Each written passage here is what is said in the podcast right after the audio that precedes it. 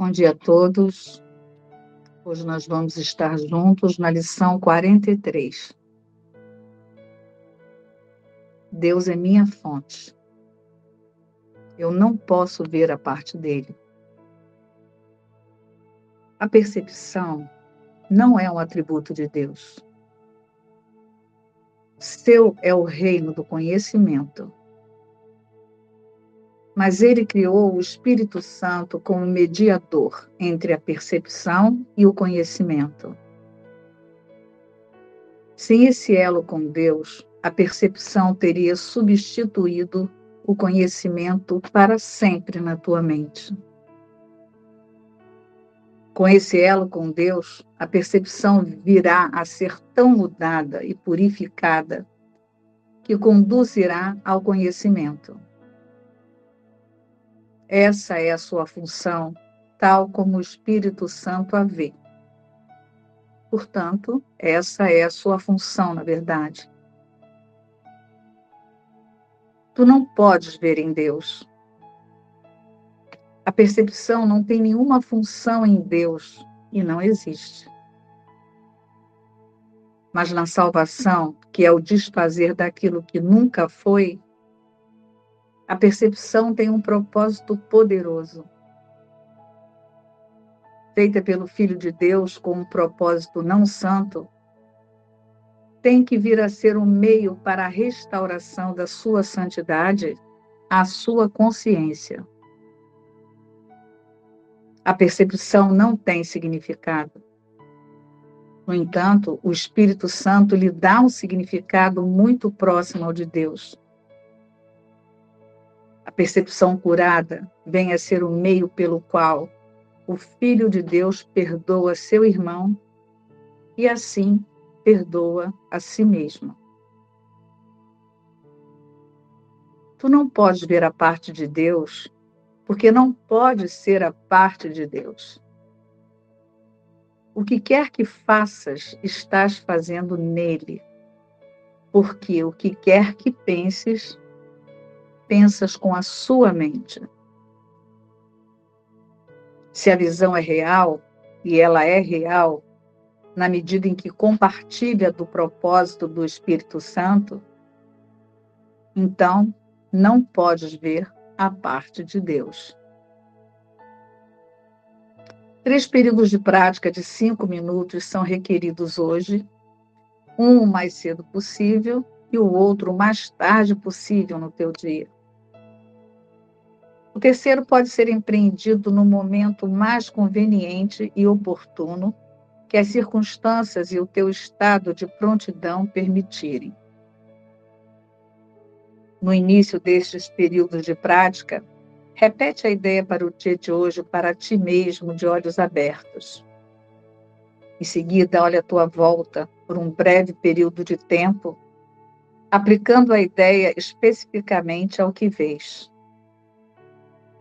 quatro ou cinco sujeitos para essa fase do período de prática são suficientes. Poderias dizer, por exemplo, Deus é minha fonte. Eu não posso ver essa escrivaninha a parte dele. Deus é minha fonte. Eu não posso ver aquele retrato à parte dele. Embora essa parte do período de exercícios deva ser relativamente curta, certifica-te de que estás selecionando indiscriminadamente os sujeitos para essa fase da prática, sem inclusões ou exclusões autodirigidas. Para a segunda fase, que é mais longa, fecha os olhos. Repete a ideia de hoje mais uma vez e então deixa que quaisquer pensamentos relevantes que te ocorrerem adicionem algo à ideia, à tua maneira pessoal. Pensamentos tais como eu vejo através dos olhos do perdão. Eu vejo o um mundo abençoado. O mundo pode me mostrar a mim mesmo eu vejo os meus próprios pensamentos, que são como os de Deus. qualquer pensamento mais ou menos relacionado de forma direta com a ideia de hoje é adequado. Não é necessário que tenham uma relação óbvia com a ideia, mas não devem estar em oposição a ela. Se achares que a tua mente está divagando, se começares a estar ciente de pensamentos que estão claramente em desacordo com a ideia de hoje, ou se pareceres incapaz de pensar em qualquer coisa, abre os olhos, repete a primeira fase do período de exercícios e então tenta a segunda fase novamente. Não deixes que nenhum período prolongado ocorra no qual venhas a estar preocupado com pensamentos irrelevantes. Volta à primeira fase do exercício tantas vezes quantas forem necessárias para prevenir isso. Ao aplicar a ideia de hoje nos períodos mais curtos de prática, a forma pode variar de acordo com as circunstâncias e situações em que te achas durante o dia.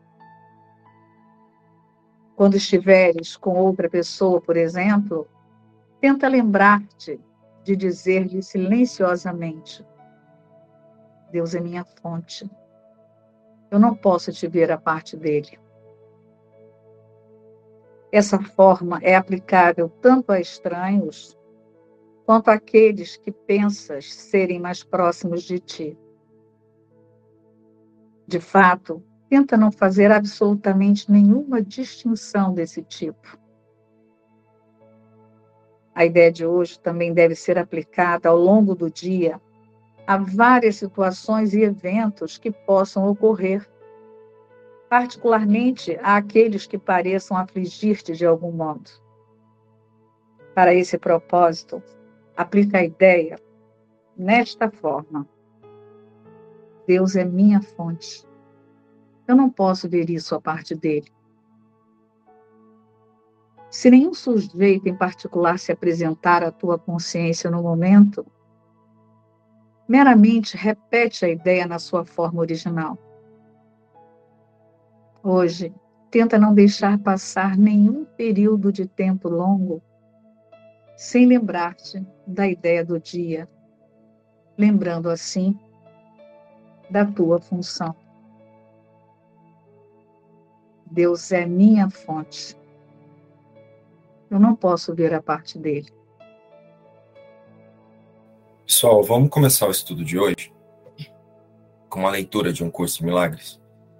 E eu quero convidar vocês para sentir essa leitura, para fazer contato mesmo, para aceitar esse pensamento que Jesus traz no livro. Por coincidência, eu vi, um pouco antes de entrar na reunião, que o Igor postou um trechinho lá no Me Imaginando Humano, e eu vou ler isso de lá, que eu acho que está muito alinhado com o que nós ouvimos aqui agora. Então ouçam aí comigo a aceitação desse pensamento. Presta atenção. Jesus diz assim: Quando eu disse que a função do Espírito Santo é separar o falso do verdadeiro na tua mente, eu quis dizer que ele tem o poder de olhar o que tu escondeste e lá reconhecer a vontade de Deus. O seu reconhecimento dessa vontade pode fazer com que ela seja para ti, com que ela seja real para ti. Porque ele está em tua mente. E, portanto, ele é a tua realidade. Se então a sua percepção da tua mente te traz a realidade dela, ela está te ajudando a lembrar o que tu és. A única fonte de medo nesse processo é aquilo que pensas que vai perder. No entanto, só podes ter aquilo que o Espírito Santo vê.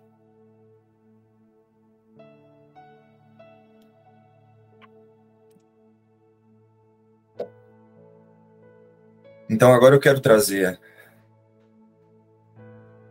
a nossa consciência para o texto, a partir disso que nós acessamos aqui, para um lugar aqui do texto em que Jesus diz assim: ó, Tu não podes ver a parte de Deus, porque não podes ser a parte de Deus. O que quer que faças, está fazendo nele. Porque o que quer que penses, pensas com a sua mente. Se a visão é real, e ela é real na medida em que compartilha do propósito do Espírito Santo, então não podes ver a parte de Deus. Então já vou convidar aqui imediatamente para que a nossa que a nossa atenção venha para um ajuste de foco para a prática da lição daqui a pouco quando vocês forem praticar. Tem um outro trechinho aqui que Jesus fala assim, né, na hora da prática. Deus é minha fonte e eu não posso ver esta escrivaninha a parte dele, eu não posso ver aquele retrato a parte dele. Quando Jesus fala isso aqui, eu sei que para nós aqui que já estamos estudando as lições desse lugar desde o início, isso já possa estar claro, mas se não estiver, o que eu vou falar vai ficar claro agora. Você sabe que você não existe, não é verdade? Você sabe que esse que você olha no espelho é um pensamento, é uma forma de pensar de uma consciência que está se imaginando fragmentada a partir do pensamento de separação. E então, através de um autoconceito, ela pensa você. Você é uma forma de pensar. Jesus diz isso da primeira lição até a 20, 20 e poucas. Então, quando Jesus diz aqui, Deus é minha fonte eu não posso ver essa escrivaninha a parte dele, você sabe também que Jesus não está dizendo que você vai chamar Deus para ver escrivaninha com você. Vocês estão conscientes disso? Estão vindo comigo na experiência? Porque, assim, pode existir uma tendência. A gente tem esse hábito de querer trazer Deus para o mundo, né? O Espírito Santo para o mundo, Jesus para o mundo. Então, olha só. Quando eu digo. Né? Vou ler aqui de novo. Ó, Deus é minha fonte, eu não posso ver esta escrivaninha a parte dele, eu não posso ver aquele retrato a parte dele. Eu preciso trazer a consciência para a certeza de que eu não estou no mundo, eu não estou separado de Deus. Eu não posso ver essa escrivaninha a parte de Deus porque eu não estou no mundo, eu permaneço na mente de Deus, em santidade, com todos os meus irmãos, em unidade. Sentem por que, que nós estudamos antes dessa lição o que é a santidade? O que é a santidade? A santidade é o auto-reconhecimento da unidade entre, entre todas as consciências. Então, essa é a santidade. Estão sentindo? Então é preciso trazer clareza para a aplicação dessa lição através desse estudo, para que eu não use uma forma de pensar para espiritualizar outra forma de pensar. Senão eu vou usar a Sônia, forma de pensar, para espiritualizar a escrivania, forma de pensar.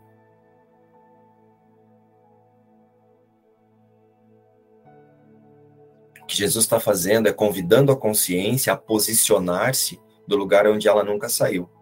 Deus é minha fonte e eu não posso ver a parte dele, porque eu não existo a parte dele. Não há nada a parte de Deus. E no texto também, ao longo do texto, fica claro isso. Sentiram? Tá vindo comigo nessa experiência, Juscelia? Fez sentido aí, Gustavo? Porque se você posicionar a sua consciência para dizer Deus é minha fonte e eu não posso ver a parte dele, eu não posso ver essa escrivania a parte dele, você está trazendo Deus para ver o sonho com você. Por que, que você quer ver a escrivania com Deus? Se do, o texto o tempo todo fala que o mundo é uma percepção.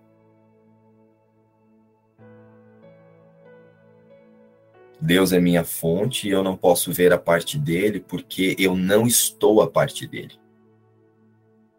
Esse que está vendo a escrivania está se imaginando a parte de Deus. Então, esse é o primeiro ajuste que eu convido que a consciência se reposicione aqui. Sentiu aí, Etélia?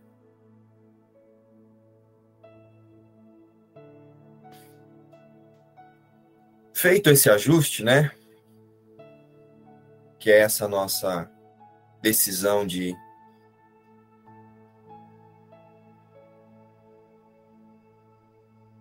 desistir de trazer Jesus para abençoar o mundo, o Espírito Santo para abençoar o mundo, Deus para abençoar o mundo, desistir de querer trazer Deus, de humanizar Deus, de humanizar Jesus e humanizar o Espírito Santo. Então agora a consciência ela passa a encontrar-se com Deus em quem ela nunca deixou de ser. Você não traz Deus para ver com você o sonho, você utiliza o Espírito Santo para relembrar que não há sonho. Então, eu uso as imagens e a forma de pensar, e essa forma de pensar que eu chamo de eu, para desfazê-la na verdade. Para encontrar-me onde eu nunca deixei de estar. Sentiram?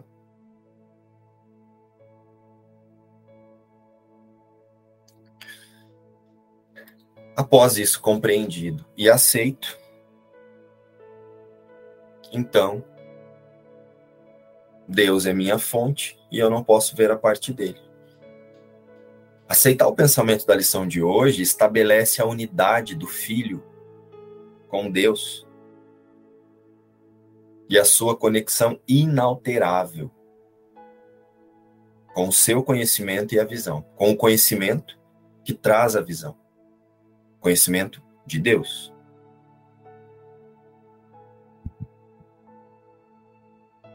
E esse conhecimento ele está onde? Na totalidade. Né? Então, fora da compreensão e da aceitação da relação com a sua fonte, e quando eu falo relação com a sua fonte, não é forma de pensar Márcio, nem forma de pensar João com Deus, é essa consciência, né? sem que essa consciência que está pensando Márcio, pensando o mundo, aceite essa relação indissolúvel com a sua fonte, a consciência está espiritualmente cega, imaginando a vida em vontades e desejos, enxergando através de crença e tentando espiritualizar a crença. Deus é minha fonte e eu não posso ver a parte dele. Isso é assim. Isso é um fato. E esse fato é o que temos estudado aqui. Né? Se você voltar nos estudos das lições anteriores, o que nós estudamos aqui é a importância de não negarmos as crenças, né? as impressões que elas nos trazem e, e as sensações, né, as imaginações. Isso tudo precisa ser trazido. A gente precisa olhar para o que nós pensamos que somos, para as nossas imaginações, para as sensações, né? Seja raiva, medo, angústia, euforia. É preciso olhar para elas, porque é a partir dessa observação do equívoco de pensamento sobre a existência que o tomador de decisão alinha a vontade da consciência com o Espírito Santo. Lembra, Gisele, que nós, no encontro de ontem, você fez a pergunta do que é o tomador de decisão? Então, a partir do momento que eu aceito que eu sou o observador nessa consciência que pensa separação, eu também posso tomar a decisão de direcionar a atenção dessa consciência para o Espírito Santo que é o nosso elo com Deus. Então, o Espírito Santo, ele conduz a consciência para aceitar a santidade. Ele desfaz, junto com a nossa decisão, o equívoco da separação, o equívoco de que eu existo a partir de Deus. Só que para isso acontecer, a confiança precisa estar na certeza de que Deus é a minha fonte e eu não posso ver a partir dele. E isso precisa estar claro de que Deus é a fonte da vida. E eu não posso jamais me separar da vida.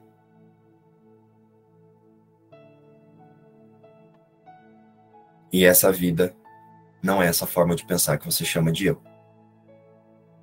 Essa vida é Cristo. Na totalidade, na unidade das consciências que estão se imaginando fragmentadas.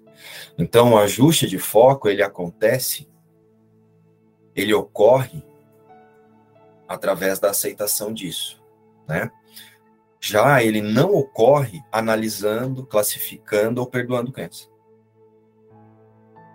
O ajuste de foco para a sua totalidade, para a realidade, para a unidade ou santidade, não acontece enquanto você fica fuxicando crença.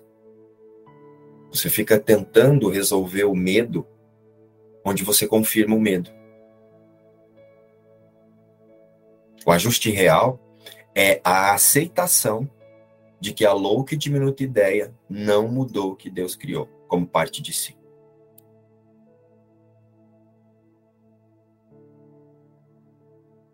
Estão sentindo?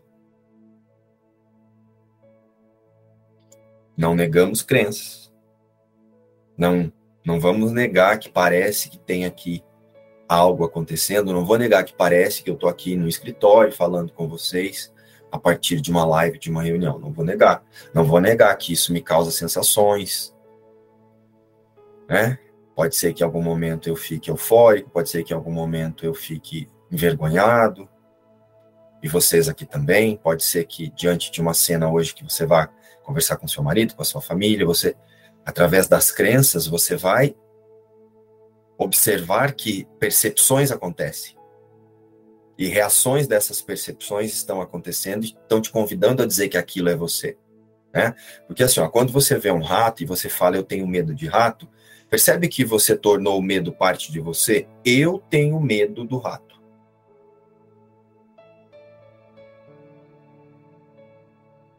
eu tenho medo de abrir a câmera na hora da live. Tudo bem que isso pode vir disfarçado de um eu não gosto, pode vir disfarçado de ah, eu tô com o cabelo bagunçado, eu eu, enfim. Estão sentindo para onde eu tô levando aqui? Então o que eu faço?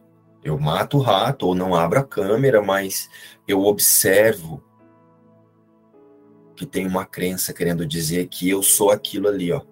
Eu sou a pessoa que não pode abrir a câmera porque está descabelada. Eu sou o ser que tem o medo do rato. E Jesus está dizendo hoje: Deus é minha fonte e eu não posso ser a parte dele. Eu não posso ver a parte dele.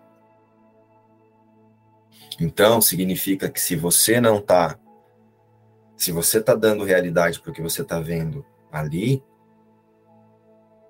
você está inventando alguma coisa, porque se você só vê com Deus, então você está inventando alguma coisa para você imaginar que está vendo. E você está inventando um eu separado para inventar que está vendo. É meio doido, né? Mas conseguiram sentir? Deus é minha fonte eu não posso ver a parte dele, eu também não posso ser a parte dele.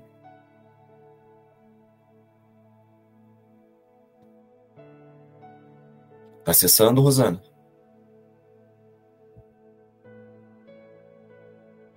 Até aqui, ok? Doroteia. Vou seguir. Então, conseguem aceitar comigo que o ajuste real é a aceitação de que a louca e diminuta ideia não mudou o que Deus criou como parte de si?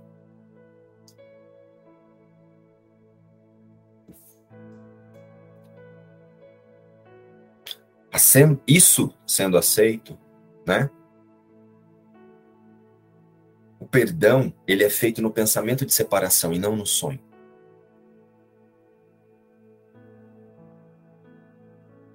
O perdão, ele acontece através do pensamento que faz com que eu pense que eu estou inventando tudo isso e que eu estou aqui vendo isso que está acontecendo e que tem alguma coisa aqui que está me causando alguma coisa.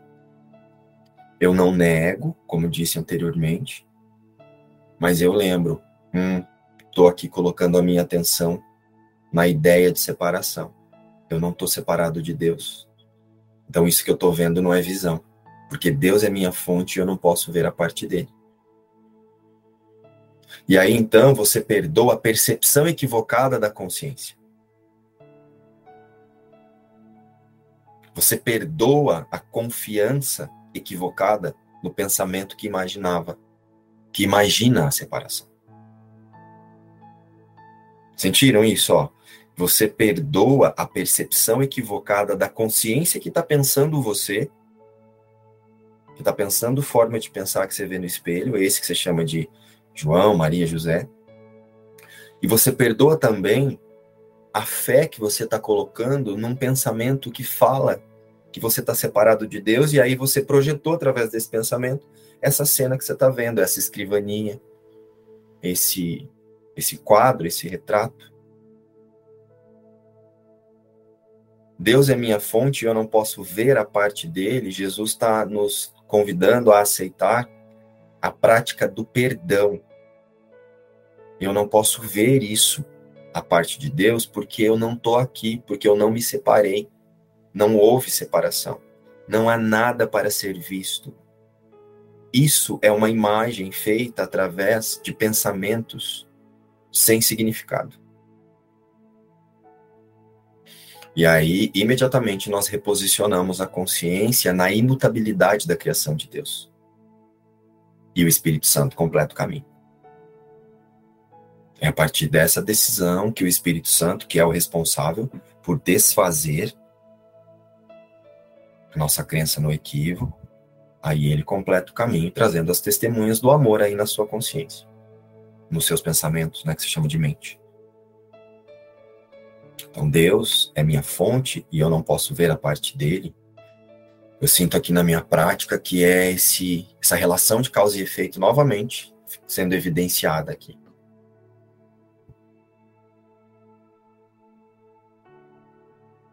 E um, um outro sentimento é o que eu sinto que o sem ele traz o tempo todo para nós né, e que precisa ficar fixado aqui na consciência.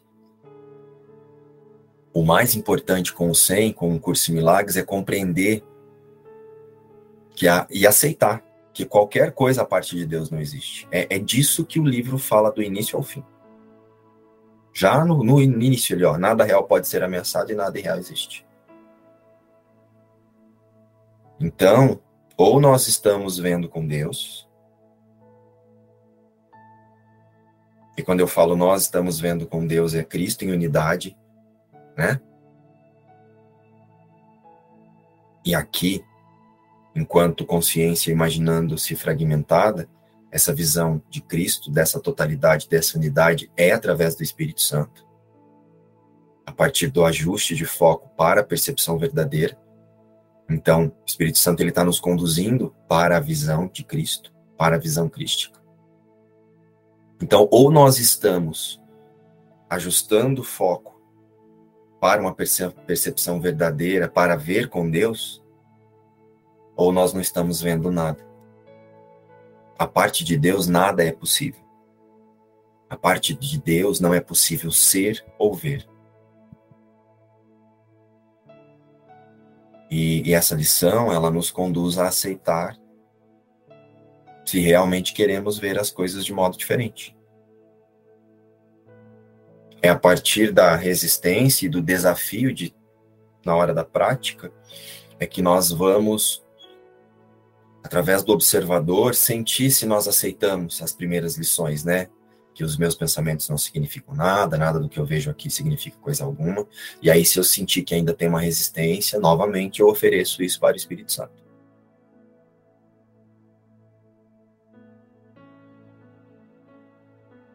Então, queremos ver as coisas de modo diferente? Porque a consciência, para que isso aconteça, ela precisará ver com Deus através do Espírito Santo. Então, Deus é minha fonte e eu não posso ver a parte dele? É. Ou eu estou pensando com Deus, ou eu estou pensando medo. E na verdade eu não estou pensando. Né? Ou eu estou pensando com Deus, ou não estou pensando. A mente está em branco. Porque a imaginação não é nada. Tem uma lição que fala sobre a mente estar em branco. Isso que você fala, que você está pensando, separado de Deus ou vendo, é nada.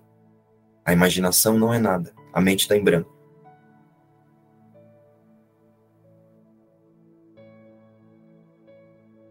Acho que tem uma frase lá no livro que eu não lembro, mas eu, eu, eu ouvi essa frase em uma das aulas da, das leituras comentadas com a Ink. Acho que Jesus diz assim, eu não sei se é literal, tá? Mas Jesus diz assim: é tempo de abrir os olhos. A percepção não é um atributo de Deus, porque Deus Deus não fez a, o mundo, né? Essa parte agora sou eu que estou dizendo, né? Mas a frase eu acho que é só isso, é é tempo de abrir os olhos, a percepção não é um atributo de Deus. Se a percepção não é um atributo de Deus, e se tudo que eu estou vendo é percepção, então eu não estou vendo. E aí fica mais claro. Por que, que Deus é minha fonte e a visão é sua dádiva? Lembra que estudamos isso ontem? Se Deus é minha fonte, a visão é sua dádiva. Se eu sou a imagem e semelhança de Deus, se Deus é o mantenedor da vida que eu sou, e a visão é sua dádiva, tudo isso que parece que eu estou vendo no mundo, eu não estou vendo.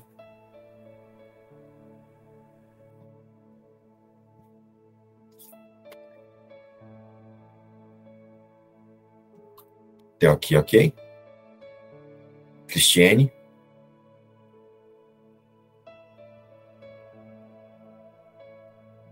Ok. Uma desconstrução bem significativa aqui. Eu estava num pensamento com o Espírito Santo. Como é? E além de tudo isso que pareço ver. Fica aí. Voltando para a lição de ontem, buscando uma visão. Fica nesse lugar que ele te conduzirá.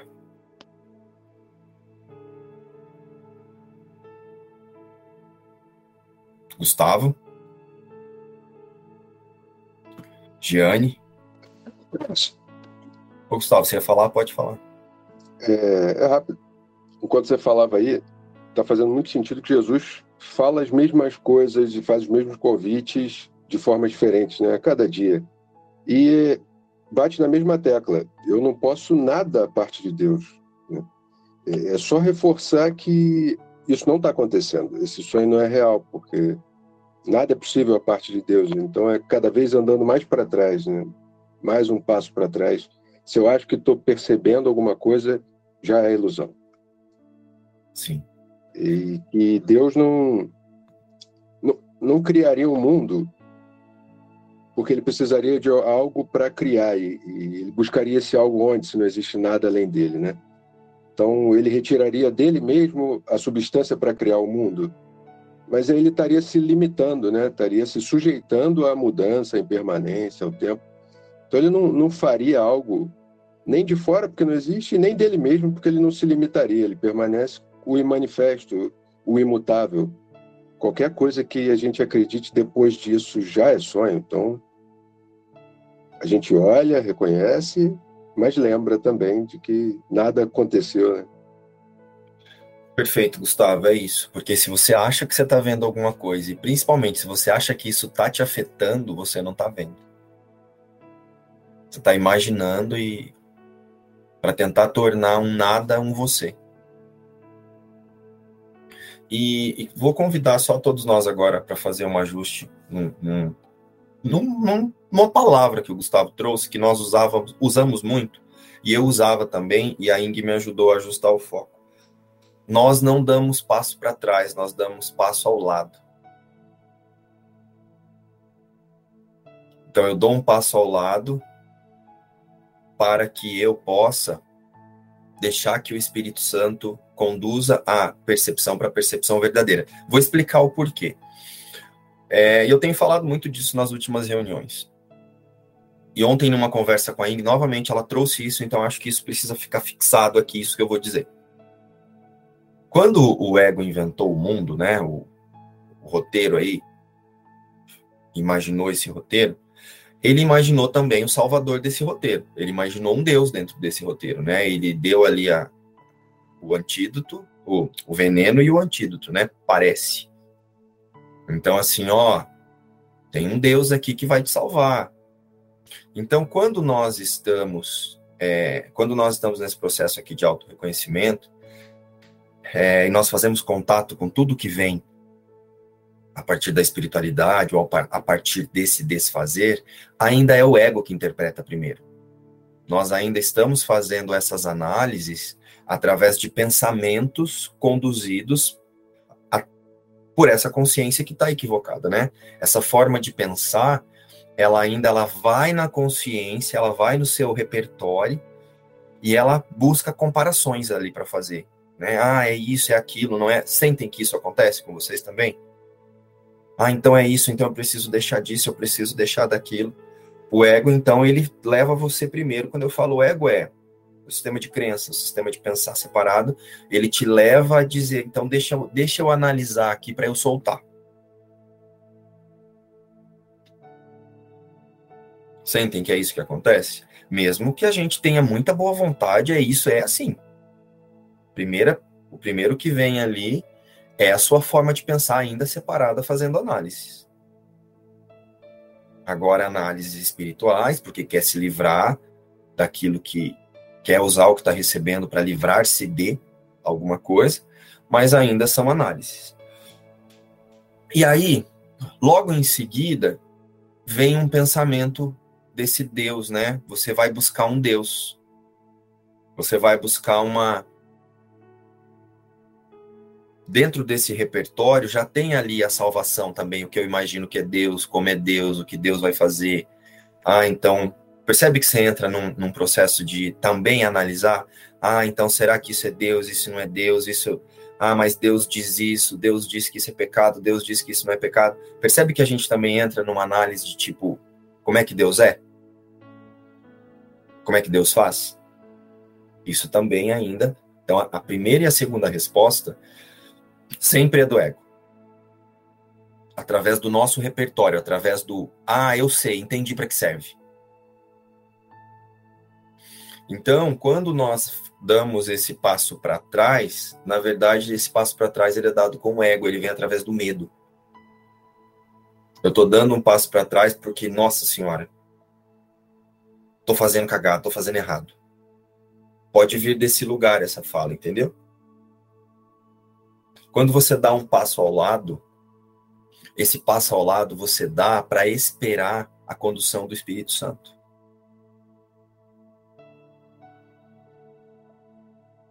O passo para trás é eu preciso parar porque eu estou fazendo errado. Opa, parei. O passo ao lado é eu confiar que tem o Espírito Santo e esse Espírito Santo, que sou eu em, em única instância com Deus, ele tem acesso aos meus pensamentos reais, então ele vai reinterpretar isso para mim.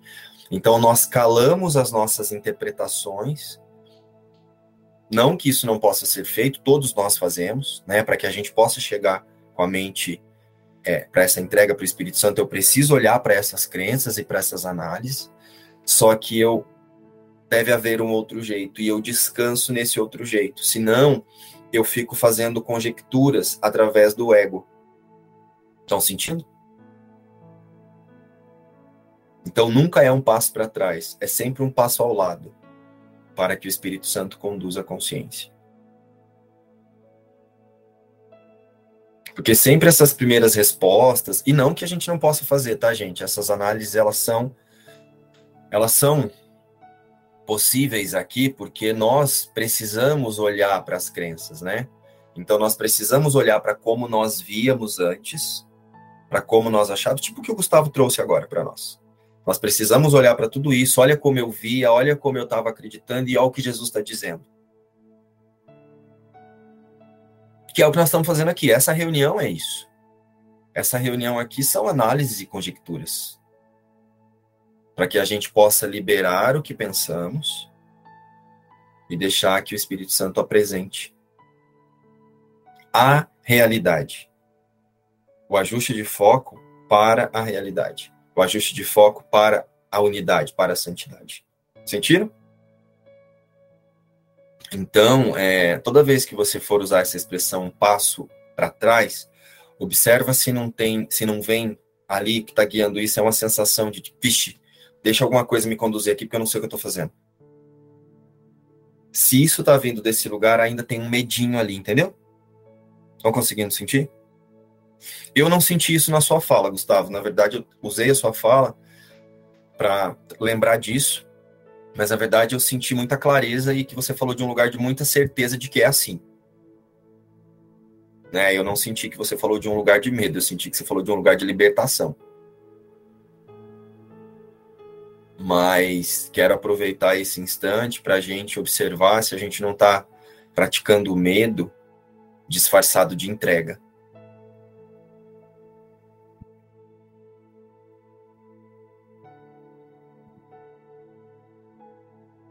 Não que a entrega não aconteça no medo, lógico, eu estou me livrando de alguma coisa, mas eu posso estar tá dando realidade primeiro para o medo para depois entregar. Então, eu faço essa entrega da consciência para o Espírito Santo a partir da confiança de que Deus é minha fonte e eu não posso ver a parte dele. Não porque eu estou vendo errado. Se não tem nada a parte de Deus, não tem nada errado para ser visto. Tem crenças para serem observadas e liberadas. Sentiu, Juscelio? Sentiu, Sônia? Então, até o final da reunião, você vai sentir.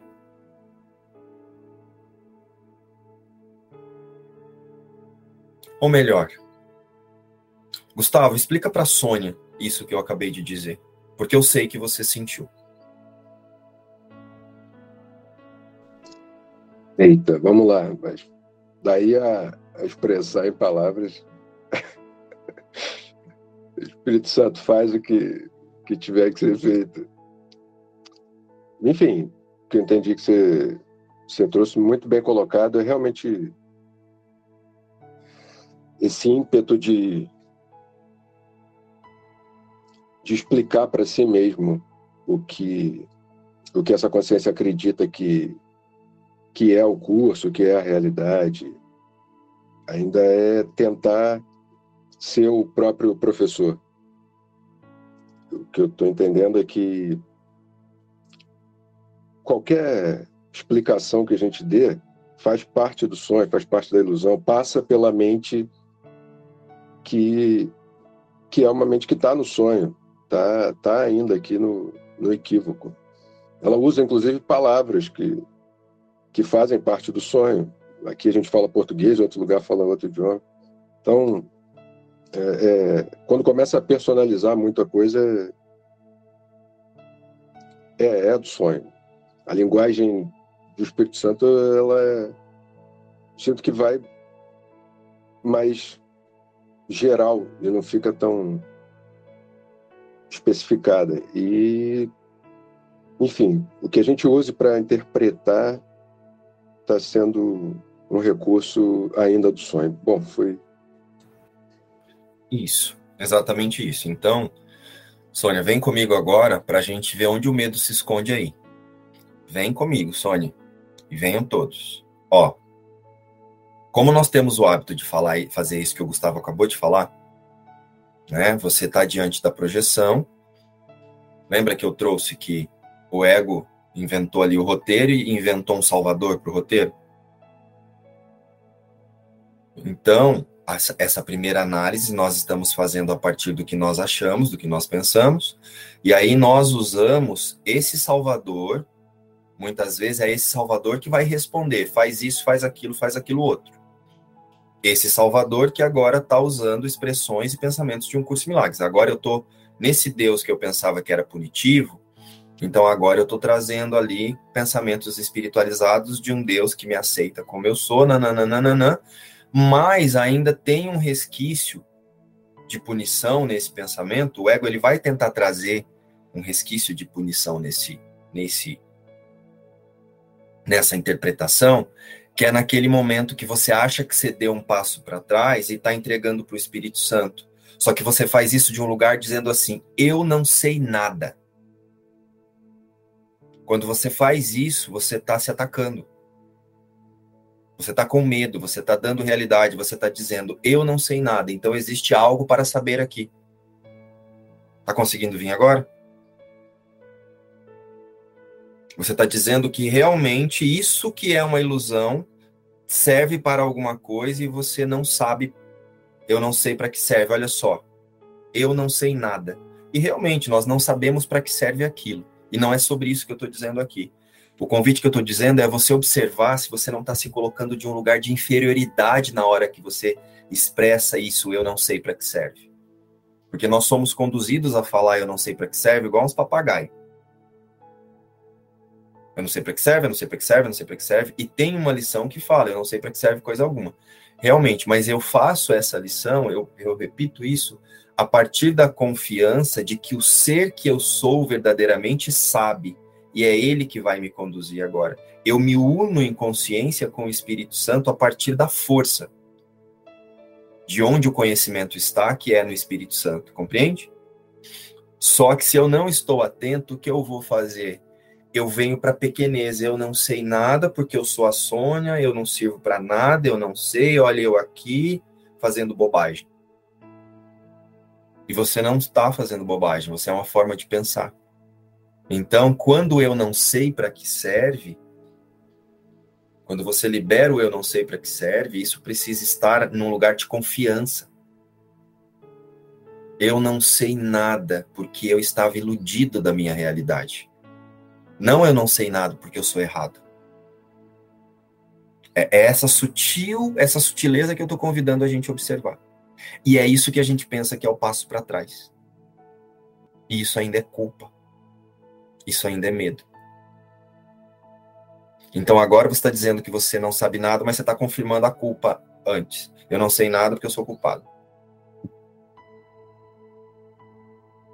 E Jesus está dizendo do início até quase agora que o que você vê é uma forma de pensar. Se você vê uma forma de pensar e não tem significado, não tem culpa. Sentiram? Conseguiu sentir agora, Sônia? Então continue aí dando o seu passo ao lado, continue dizendo eu não sei nada, eu não sei para que serve, continue praticando isso. Mas observa se não vem uma sensação de eu não sei nada através da culpa, então agora, Espírito Santo, você que é melhor que eu, me mostre. Nós precisamos praticar unir a consciência ao Espírito Santo em um local de igualdade com o Espírito Santo. Em um local de unidade com os meus pensamentos reais. Senão, isso ainda é separação. Isso ainda é separador. É louco, gente, mas é assim. Sentiram? Você não está anotando, não, né, Gerlane? Hum, que bom. Não precisa anotar, não. Só que depois que termina a reunião, a gente para aqui, eu, João, o Igor, a gente coloca tudo em tópicos aqui. anotar. Oi? Faz tempo que eu deixei de anotar. Antes eu anotava, tinha Que bom. Precisa anotar não, que isso aqui vai estar tá tudo lá na descrição do vídeo. Tudo que está sendo dito aqui. Fez sentido aí, João?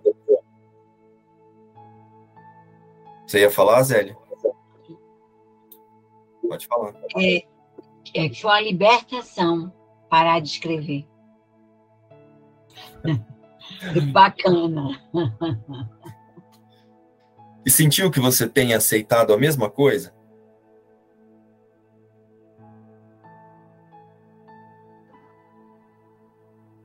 Que bom. Você fica inteira, né? Sim. Então eu vou seguir aqui. Foi aceito aí na consciência essa, essa, esse pensamento que eu trouxe da autoobservação? de que você não está se quando você vai falar essa expressão e dá espaço para trás, você não está se colocando no lugar de pequenez? Então não use a pequenez para dizer quem você é. Use a força. A força de ser a imagem e semelhança de Deus.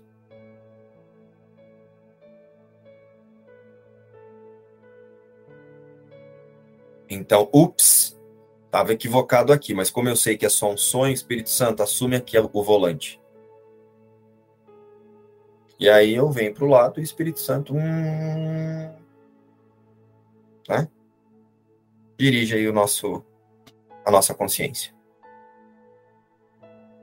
Ficou meio ridículo isso aqui, acho que vou pedir para tirar na, na, na, na, edição, mas acho que é importante essa analogia do, essa analogia do carrinho aqui.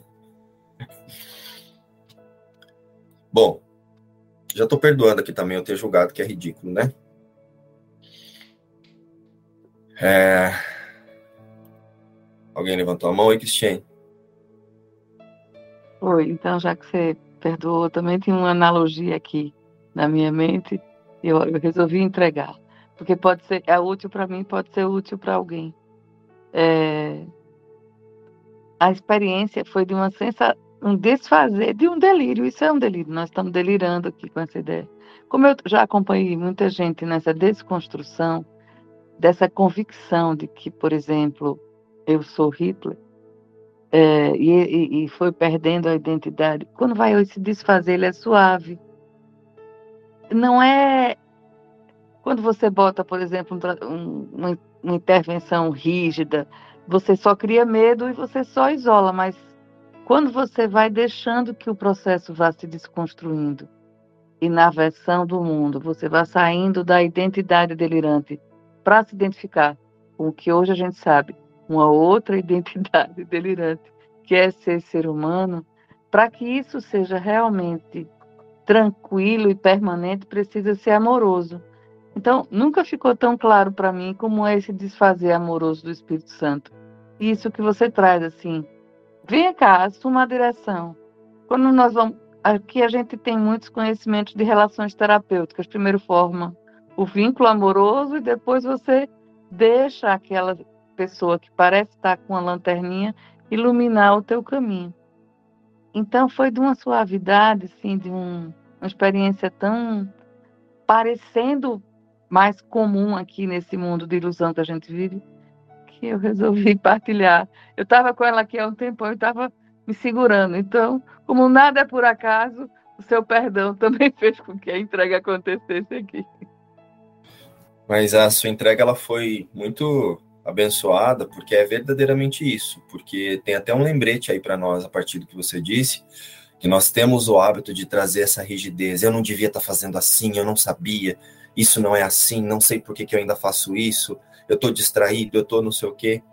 E a partir da, da aceitação de que Deus é a minha fonte, eu só preciso descansar que se a minha confiança agora ela está direcionada para a certeza de que eu permaneço em Deus, o resto o Espírito Santo faz. É por isso que eu falo muito de ajuste de foco. Eu nunca me ataquei fazendo um curso de milagres. Nunca, nunca, nunca nem nas primeiras lições e nem nunca, nem lendo o texto, nunca. Eu sempre dizia assim, ó, Jesus está dizendo que é assim, então tá bom, Espírito Santo, me ensina a aceitar que é assim. Eu nunca fui para os pensamentos de Márcio, ah, o Márcio pensa errado, o Márcio isso, o Márcio aquilo, o Márcio aquilo outro. Nunca. Nunca, nunca, nunca. E se vocês verem minhas participações em, em, em lives, é sempre desse lugar que eu sempre disse. Eu nunca me lembro de ter dito uma frase assim, ah, porque o Márcio está fazendo errado. Eu sempre trazia assim, ô Ing, me ajuda a ajustar o foco aqui se é assim, ó. Se ela dizia que não é assim, então tá bom. Então agora é assim, Jesus, Espírito Santo, me leva para o lugar que ela falou. Leva a minha consciência para esse lugar que ela falou. Então, aqui na minha prática, eu nunca usei até agora um curso em milagres para me sentir errado. Eu só uso um curso em milagres para me sentir Cristo. E eu uso isso que parece que não deveria estar tá acontecendo para lembrar que nunca aconteceu. Então, se nunca aconteceu, Espírito Santo, me mostra que nunca aconteceu ao invés de ficar, ah, eu devia estar tá em tal lugar, eu deveria estar tá praticando assim, eu deveria estar tá praticando assado. Eu estou praticando exatamente do jeito que eu quero agora. É decisão sua a sua prática. A sua prática, o momento em que você está de prática agora, é uma escolha sua, ou alinhada com o Espírito Santo, ou você fazendo força para alinhar o que você quer para que o Espírito Santo santifique o que você ainda deseja. Sentiram isso? Conseguiram sentir? E tá tudo bem. Se eu ainda tô nessa tendência de pedir para o Espírito Santo santificar o que eu desejo, eu só olho para isso e digo: Espírito Santo, me ensina a reconhecer que também não é isso que eu quero. São as resistências que nós chamamos, né? Me ensina, me mostra e me ensina que não, essa não é a minha verdadeira vontade, que essa é a minha vontade com Deus. Porque também, se ouve uma coisa dessa, o ego já te leva a se atacar que você não deveria estar querendo aquilo, né? É por isso que muita gente põe depoimento aí que se incomodava com algumas falas. É, a Kétia, por exemplo. Por quê? Porque está interpretando que usa o que o outro está dizendo para se sentir errado e não para encontrá-lo na, na força. Então, essa amorosidade que você trouxe é o descansar de que você está fazendo o melhor que você pode com a consciência que você tem. E se você tem uma impressão de que não está bom, você precisa entregar essa impressão de que não está bom para o Espírito Santo. Porque talvez tenha uma resistência que ainda não está clara para você. Isso é uma outra coisa que eu falava muito com o Gustavo no, no privado. Nós tivemos uma fase que conversamos muito, né, Gustavo? E eu falava muito para ele, Gustavo, descansa, cara, não tem nada para você fazer. O Gustavo tinha uma ele tinha uma tendência de tipo, tá bom, o que, que eu faço agora? Eu nada. Senta e espera. Você já aceitou? Espírito Santo aceitou? Agora espera. É uma tendência muito grande de justificar também, de buscar razões para me convencer de alguma coisa, né, cara? Isso. Aí eu falava para ele: bom, depois que você terminar esse. a sua show extra, aí a gente conversa então, Gustavo. Vou esperar você terminar seu seminário de um curso de milagres. A hora que o seu seminário de um curso de milagres terminar, daí a gente fala de um curso de milagres, beleza?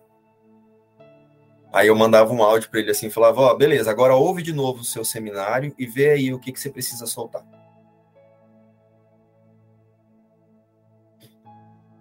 Mas é a tendência, todos nós somos é, condicionados aí para esse lugar, porque é assim que nós aprendemos. Ainda bem que é o Gustavo, não sou eu, cara. Exatamente. Exatamente. Esses dias ele me mandou um áudio sobre a onipotência e a onipresença, e foi no dia que nós tínhamos falado aqui, acho que um dia antes ou um dia depois. Foi um dia depois que a gente tinha falado. Falei, caraca, Gustavo, que, que, que ajuste, né? Aí eu perguntei para ele assim: você assistiu o estudo com a gente? Ele, não, não. Nem sabia que tinha tido esse estudo aí. Então, assim, ó, o Espírito Santo ele vai conduzindo a sua consciência porque você precisa, porque você está pronto para aceitar em cada momento. Você só precisa disponibilizar a sua decisão.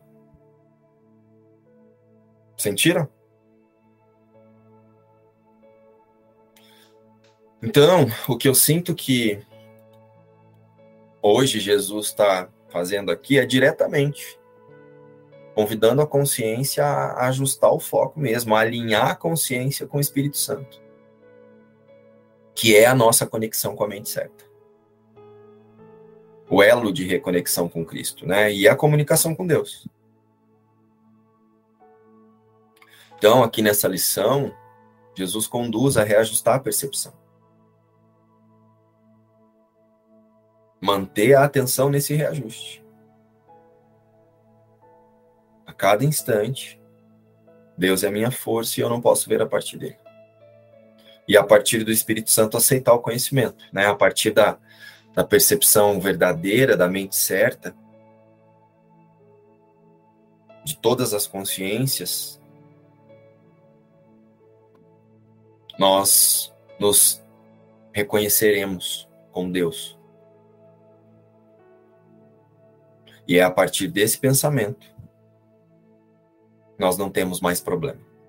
Eu estou dizendo aqui assim, ó, a partir do momento em que você aceita, ó, venham comigo aqui, Deus é minha fonte e eu não posso ver a parte dele.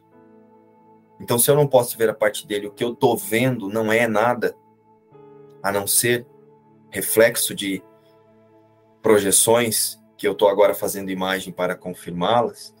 Eu não tenho mais problemas, eu tenho dilemas. Isso é algo que eu trouxe para minha prática. Eu não tenho mais problemas, eu tenho dilemas. Vocês sabem o que são dilemas? O que é um dilema? Explica melhor, por favor. Você não sabe o que é um dilema. Alguém sabe o que é um dilema?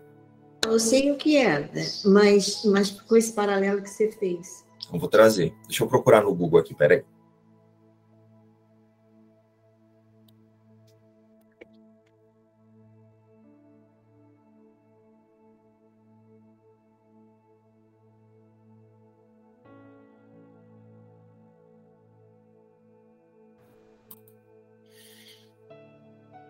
Vamos lá. Dilema. Raciocínio que parte de premissas contraditórias e mutuamente excludentes, mas que paradoxalmente terminam por fundamentar uma mesma conclusão. Em um dilema ocorre a necessidade de uma escolha entre alternativas opostas, A e B, que resultará em uma conclusão ou consequência C, que deriva necessariamente tanto da A quanto da B. Necessidade de escolher entre duas saídas contraditórias e igualmente insatisfatórias. insatisfatórias. A base do. Ah, peraí. Ah, não, eu estava lendo uma outra coisa aqui. Que era sobre a base do dilema, etc e tal. Não vou ler isso aqui não. Então, assim, ó, entenderam que você tem dilemas? Você está ali tendo que escolher você vai acreditar. E lembra que eu tenho trazido aqui que a verdade, ela, que o pensamento de Deus, ele exclui todo o resto. Ou você pensa com Deus, não dá para pensar um pouquinho com Deus e um pouquinho com ego.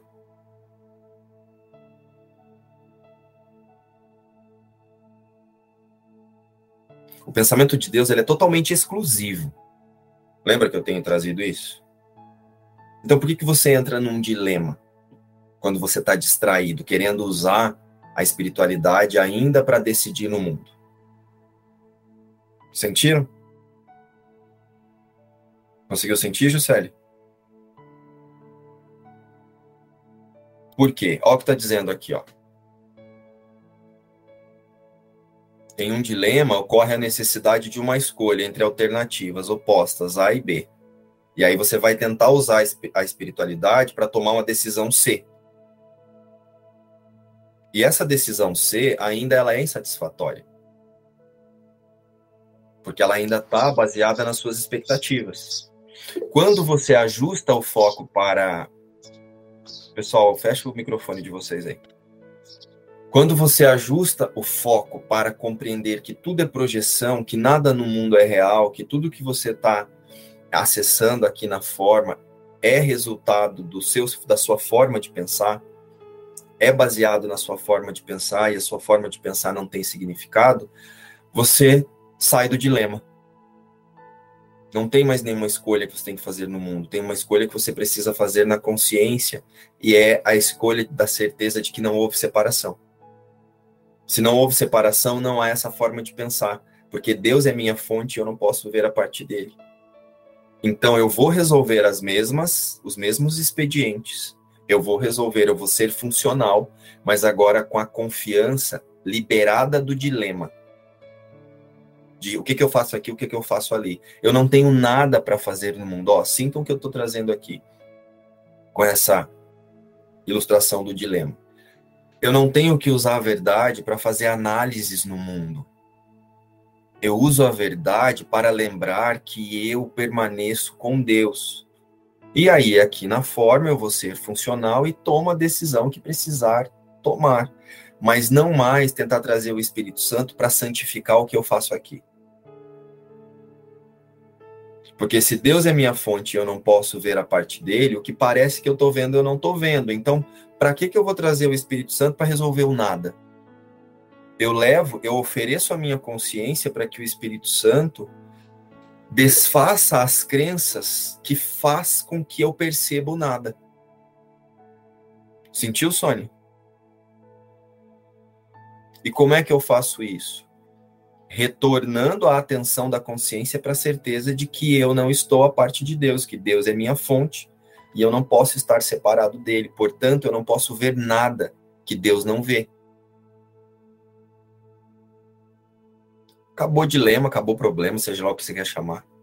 Eu chamo dilema, mas você pode continuar chamando problema. Porque eu me colocava eu me colocava muito em dilemas. Eu tornava do problema, eu tornava o problema um dilema. O que, que eu faço agora, Espírito Santo? Já não era mais problema, agora era um dilema. Sentiram?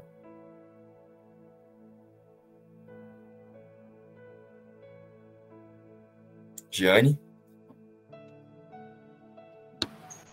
Me faz lembrar, veio aqui na minha mente o a alternativa C como o tal do caminho do meio, que muito falado, e que aí cai por terra.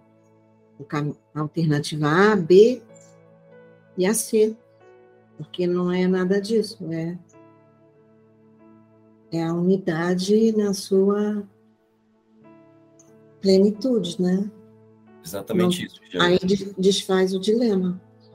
Não tem caminho do meio, não nem caminho da beirada, nem o caminho da direita, nem o caminho da esquerda.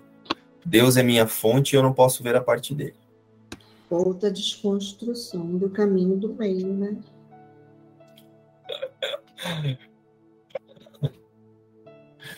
Então, olha só, o mundo ele é fundamentado em percepção. O mundo é fundamentado em percepção, não a vida. Então, isso que você chama de eu, que é a partir da percepção, e você usa a sua percepção para projetar o mundo e para projetar no mundo, e aí fica esse, né? Parecendo um espelho. Isso não é a vida. A vida é conhecimento e é com Deus. A vida é conhecimento e é com Deus. E é preciso que essa distinção esteja clara para que a aceitação das lições aconteça. Senão você vai ficar se colocando em dilemas.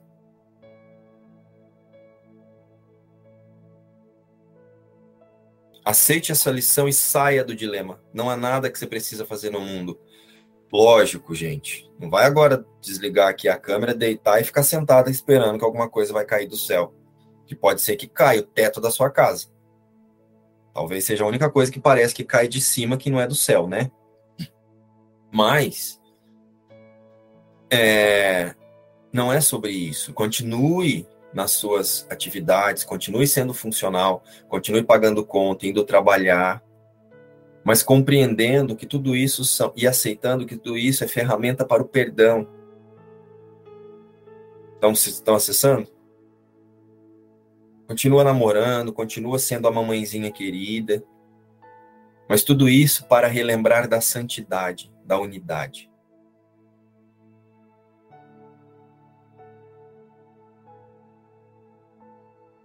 Sol, você ia falar uma coisa aquela hora?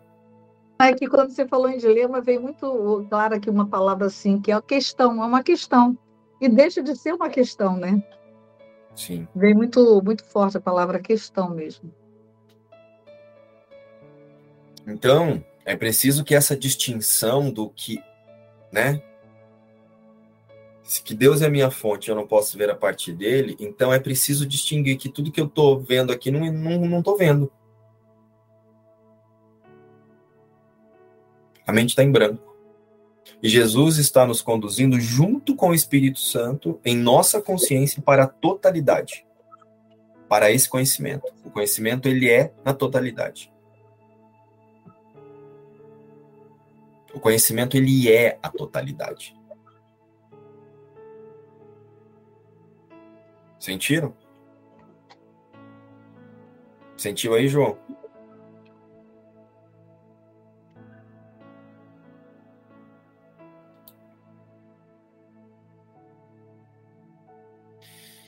Então, como você não tem mais dilema e você não tem mais problema, você tem ferramentas.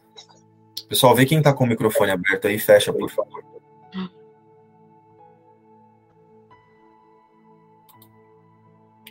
Como você não tem mais dilema e mais problemas, você tem ferramenta de ajuste de foco, você não tem nada para aprender com o mundo.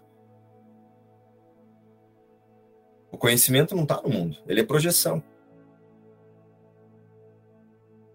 O mundo é uma crença coletiva, ele não existe. E isso que nós chamamos de aprendizado no mundo é o desfazer da identificação da consciência com as imagens que faz para confirmar esse eu, para confirmar o mundo, para confirmar esse eu separado. Então você não está aprendendo, você está desfazendo. Você não aprende a ser quem você é, você aceita.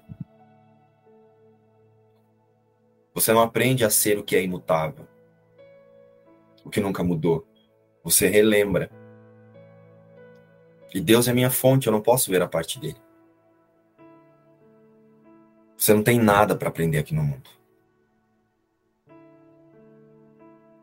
Mas o que nós chamamos de aprendizado é esse desfazer da identificação com o mundo. O ser é santidade, unidade totalidade. Não tem relação com formas, cheiros, gosto, impressões, sensações no corpo. É amor. O ser é santidade, unidade, totalidade, amor. E não é esse amor que a gente imagina aqui. Né? É o amor, o amor verdadeiro é a certeza de que Deus, em sua totalidade, ele estendeu-se e fez, fez não, né? Deus não faz, Deus cria. E criou a sua imagem e semelhança, um filho, um, uma consciência, um ser, seja lá como é que você quer chamar, que em momento algum, em instante algum, nessa ideia de tempo, ou seja lá o que for que pareça acontecer, isso pode ser mudado. Compreenderam o que é o amor? O amor é essa grandeza de Deus que na sua criação ela foi feita de uma forma, ela foi criada de uma forma que nada vai mudar, nunca vai mudar. Esse é o amor, é por isso que o amor verdadeiro ele só acontece na certeza da unidade e da santidade. Essa cosquinha que você sente aí não é amor.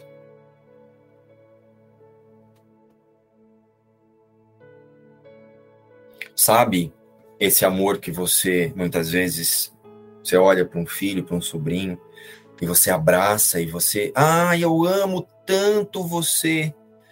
É apego é apego às crenças que você inventou para inventar uma sensação de amor.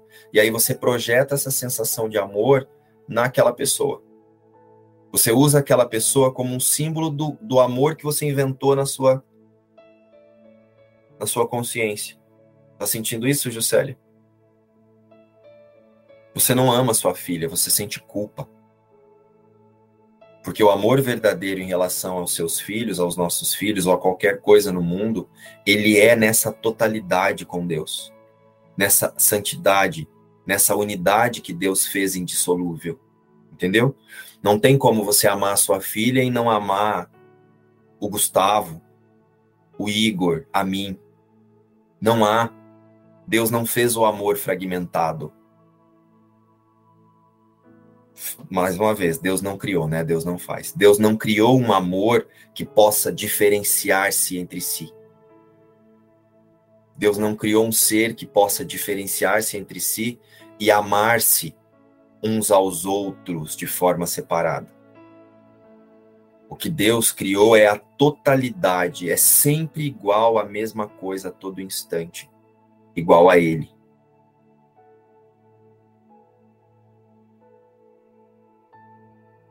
Então, até esses especialismos de amor que nós temos, eles precisam ser entregues ao Espírito Santo. Não que a partir de agora você vai catar. Quantos anos tem sua filha, Gisele? Tem 11 anos. Você vai abrir a porta, colocar a mochila na menina e falar: vai embora que você é mentira, eu nunca te amei. Você não vai fazer isso. Não precisa voltar mais da escola hoje, não. Como que é o nome dela, Gisele? Chama Isabela. Isabela, você pode ir para a escola, não volta nunca mais, que a mamãe achou que te amava e não te ama, não. Não, não é isso, não.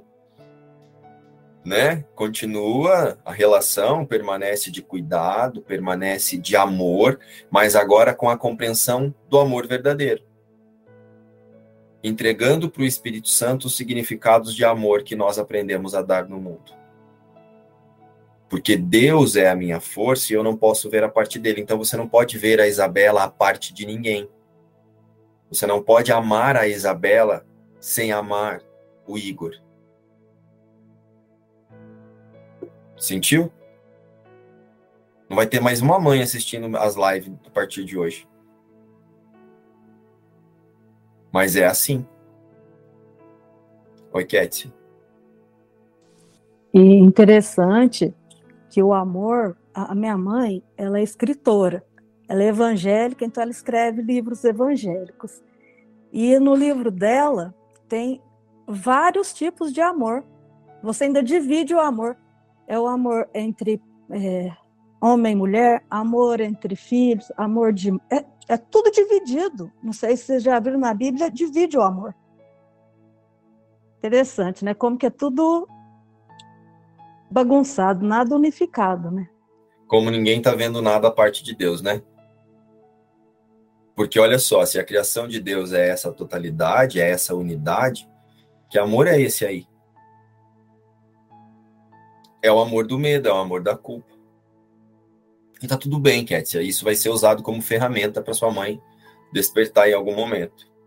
Mas olha que interessante, como você já está adquirindo essa consciência, você libera ela de ser um símbolo da divisão do amor. E toda vez que você fizer um contato com o livro dela ou que ela vier te falar sobre isso, você já unifica tudo.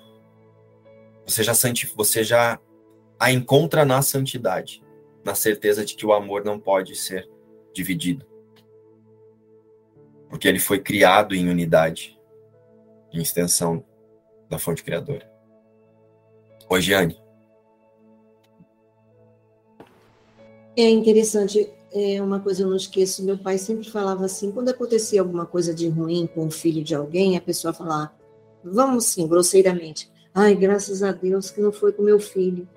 Aí meu pai falava, não foi com seu filho, mas foi com o filho de alguém, né? Mais ou menos isso, né? Sim, sim. Também, é, também é filho de alguém, né? Sim. Olha só. Em uma única instância com Deus, né? Você não percebe. Você conhece junto com Deus porque fora de Deus não há vida. E então, nesse percurso que nós estamos fazendo em milagres, aceitar essa lição, Deus é minha fonte e eu não posso ver a parte dele, é aceitar o Espírito Santo. E o Espírito Santo é a expressão do amor de Deus na consciência. E aí a gente precisa é, fixar aqui que o Espírito Santo ele tem um propósito e uma função. É o despertar da consciência de suas percepções e conduzi-las, conduzi-la ou conduzi-las ao conhecimento.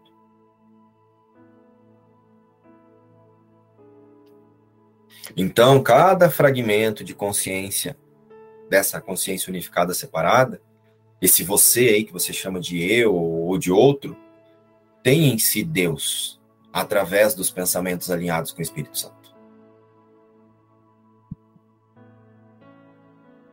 Então, a esse essa, esse pensamento, né, Deus é minha fonte e eu não posso ver a parte dele, o Espírito Santo, ele é esse nosso ajuste de foco para a percepção verdadeira, para que nós possamos, a partir de, da unificação da, da consciência, né, na, na aceitação de que não houve a louca diminuta ideia, o pensamento de separação, Deus deu o último passo e essa consciência que se imaginou separada, possa retornar para o conhecimento, e retornar um símbolo, mas possa aceitar o conhecimento junto com o Espírito Santo. Então, as consciências fragmentadas, né, esse nós, tem uma única meta e uma única função também, quando compreende e aceita que nessa lição Jesus está é, nos conduzindo mesmo para fortalecer a decisão de pedir a reinterpretação do Espírito Santo em tudo. Então, nós temos uma única meta e uma única função, que é alinhar todas as nossas metas com a meta do Espírito Santo, que é uma só. Sentiram? Sentiu, Kétia?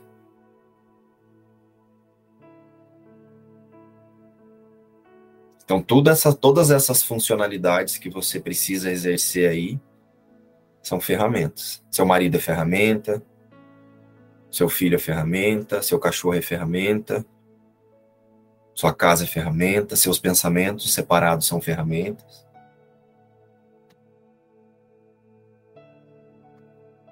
Conseguiram acessar essa lição desse lugar?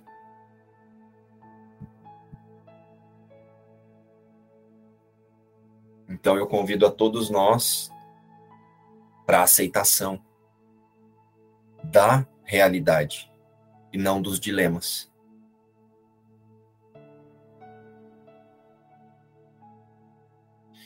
E que o perdão aconteça na ideia de separação, no pensamento de separação, e não na investigação de crenças.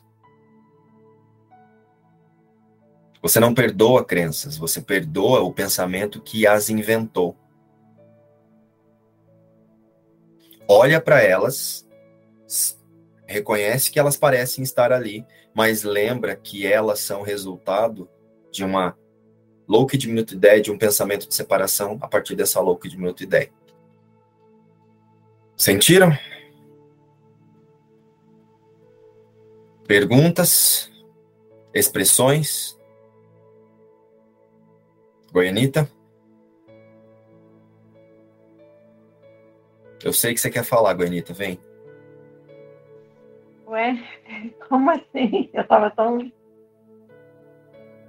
Ai, Márcio, é, Deus, Jesus nos ensinou é, na lição 41 que Deus vai comigo onde quer que eu vá, né? Depois ele diz Deus é minha força e a visão é sua dádiva. E agora ele está dizendo que Deus é minha fonte e eu não posso ver a parte dele. Então, tudo que eu vejo, eu vejo com Deus, porque ele vai comigo onde quer que eu vá. É isso. E quando eu vejo é algo que me parece ser um dilema, eu dou um passo para o lado, porque eu estou acompanhando os ensinamentos de Jesus e vou com ele. E vou com ele na, na direção que ele está me conduzindo. É isso? Sim. Um passo para o lado. Um passo para o lado, porque um passo para trás eu ainda estou no medo. Então, eu não quero pedir o Espírito Santo para me levar no medo. Eu quero ir com Jesus, ao lado dele, caminhar com ele como ele fez. Isso. Obrigado, Ganita. Rosana?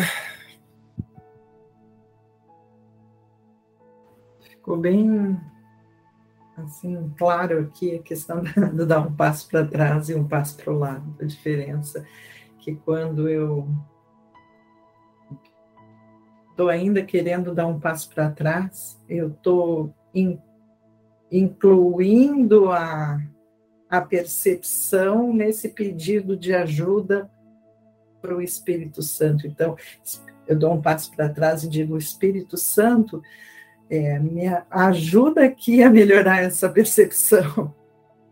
E se eu dou um passo para o lado, eu, eu consigo reconhecer que não tem um Espírito Santo separado de mim que vai entrar na minha frente, que vai ainda corrigir alguma coisa que é incorrigível, porque não é nada. Então, se eu dou um passo para o lado, eu posso sentir que não tem nada para corrigir, que essa percepção não é nada e que simplesmente o Espírito Santo ele já é. a verdade já é. Então aí eu não preciso fazer mais nada. Obrigado, Rosane. Alguém mais? João?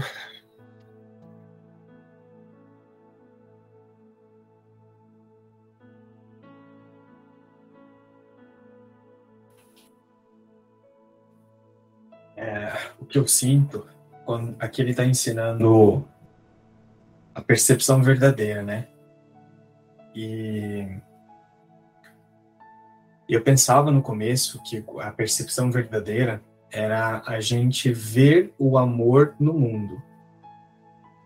Então, ah, quando eu estou percebendo verdadeiramente o amor no mundo, então eu estou percebendo com a mente certa. E a percepção verdadeira é usar a imagem que está na frente para reconhecer que ela não está ali. É, então, a gente faz o processo inverso. A gente vai tentar não ver o que não está presente. E ele fala isso. Eu outro dia fiz uma citação dessa parte que ele fala que a salvação pede nada mais do que um desejo de não ver o que não está presente. E então, se Deus é a minha fonte e eu não vejo nada a parte de Deus, é como você falou, o mundo não está aqui. Então, quando eu olho para a escrivaninha, eu vou tentar não ver a escrivaninha. E não ver a escrivaninha é não ver os meus pensamentos sobre a escrivaninha. Então eu vou não, aí não tem outro lugar para isso a não ser, a não ser um, um, lugar de abstração. Você não vai rotular nada, se não existe, você não vê nada. Você não rotula, você não julga, você não pensa nada sobre aquilo.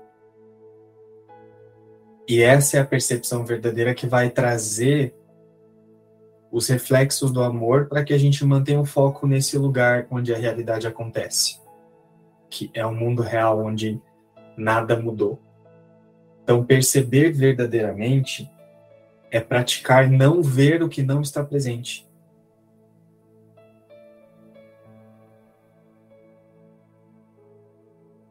É isso que essa lição me relembra.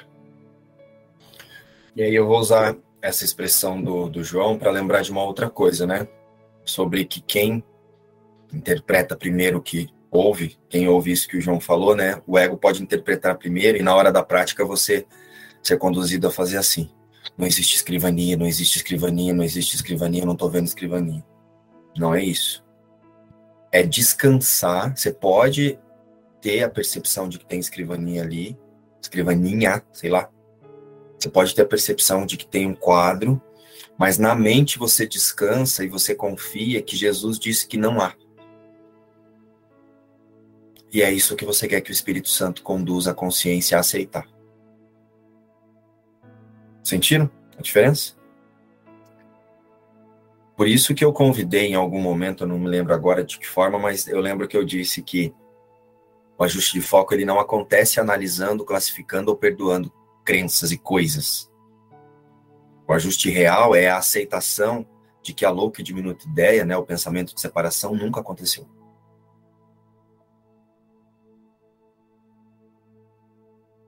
Nada mudou o que Deus criou como parte de si. É isso que o João trouxe para nós aqui. Oi, Kétia. Ô, Márcio, é, me corrige aqui, que me deu um nozinho. Quando você diz é, dou um passo atrás, é, é para tirar o medo, é para ver o estado que você está ali. Porque até no livro fala, dou um passo atrás e deixo que o Espírito Santo me mostre o caminho. Não é literal, né? Dou um passo atrás. Não interessa se é para o lado, se é para trás, se é rodopiando. O importante é o estado, né? Isso. O é medo. Você, é você olhar se você não está dando esse passo com medo. E, ah, entende. Sabe, desse lugar assim, ó. Ai, meu Deus do céu, Espírito Santo, olha a cagada que eu fiz. Já aconteceu isso com vocês? Né? Então, assim, ó esse do dar o passo atrás é geralmente quando nós damos o passo atrás, você dá um passo atrás cheio de culpa. Já sentiu isso? Tipo, ai, deixa eu dar um passo atrás que eu estava fazendo errado, sentiu? E já o que Jesus nos diz é: o Filho de Deus não erra. Então, quando você vai entrar nessa frequência de dar o passo, observa o pensamento que está conduzindo o passo. Se é a culpa ou a aceitação da santidade. É a culpa do personagem ou a aceitação do personagem? Ah, a culpa do personagem ou a aceitação da santidade? Entendeu? Então, assim, eu vou recuar, recuarei e permitirei que ele me mostre a verdade. Eu vou recuar para que ele me mostre a verdade, não para que ele me prove que eu estou mentindo. Porque se você pede a verdade sobre a cena, você está pedindo para o Espírito Santo provar alguma coisa na mentira. Quando você entrega a sua consciência para que seja revelada que o que parece que você está vendo é só uma percepção, é só uma forma de pensar, você está entregando a consciência para acessar os seus pensamentos reais com Deus. Não tem culpa aí. Então não tem erro aqui. Tem só um convite para você ajustar o foco. Você tira a reação de que essa cena fez isso ou fez aquilo. Sentiu agora? É isso. E, e, quando a Ing me trouxe isso, eu tinha o hábito de falar muito esse passo atrás, passo atrás, passo atrás, mas ela sentiu que eu falava da culpa. Ela, inclusive, ela usou uma expressão assim: ó, isso aí é o ego tentando te manter ainda na culpa. Então dá um passo para o lado e deixa que o Espírito Santo assuma. Dar um passo para o lado seria leveza, né, mano? É. Porque esse passo atrás é como se fosse assim: opa, fiz errado. E você não fez errado. Você está com uma percepção equivocada de quem é. Você está achando que, que você é uma forma de pensar e você colocou a forma de pensar no cenário e essa forma de pensar te deu um resultado. Então agora você tira a atenção da forma de pensar e não do resultado. Né? Você não se preocupa com o resultado, você olha para a forma de pensar que faz com que você tenha esse resultado. Se não, se você fica olhando para o resultado e não olha para o pensamento, não entrega a consciência para que, o, que o Espírito Santo ressignifique isso, você vai trazer esse mesmo resultado de um outro jeito depois, para você olhar de novo porque a crença que está movendo esse pensamento ainda está forte ali. Sentiu? Ficou mais simples? Obrigado por ter perguntado. É melhor passar cinco minutos amarelo do que ficar o resto da vida vermelho. É melhor, tipo, ai meu Deus, será que vão achar que. Né? Porque a gente entra nisso assim, ai, será que todo mundo entendeu e eu não?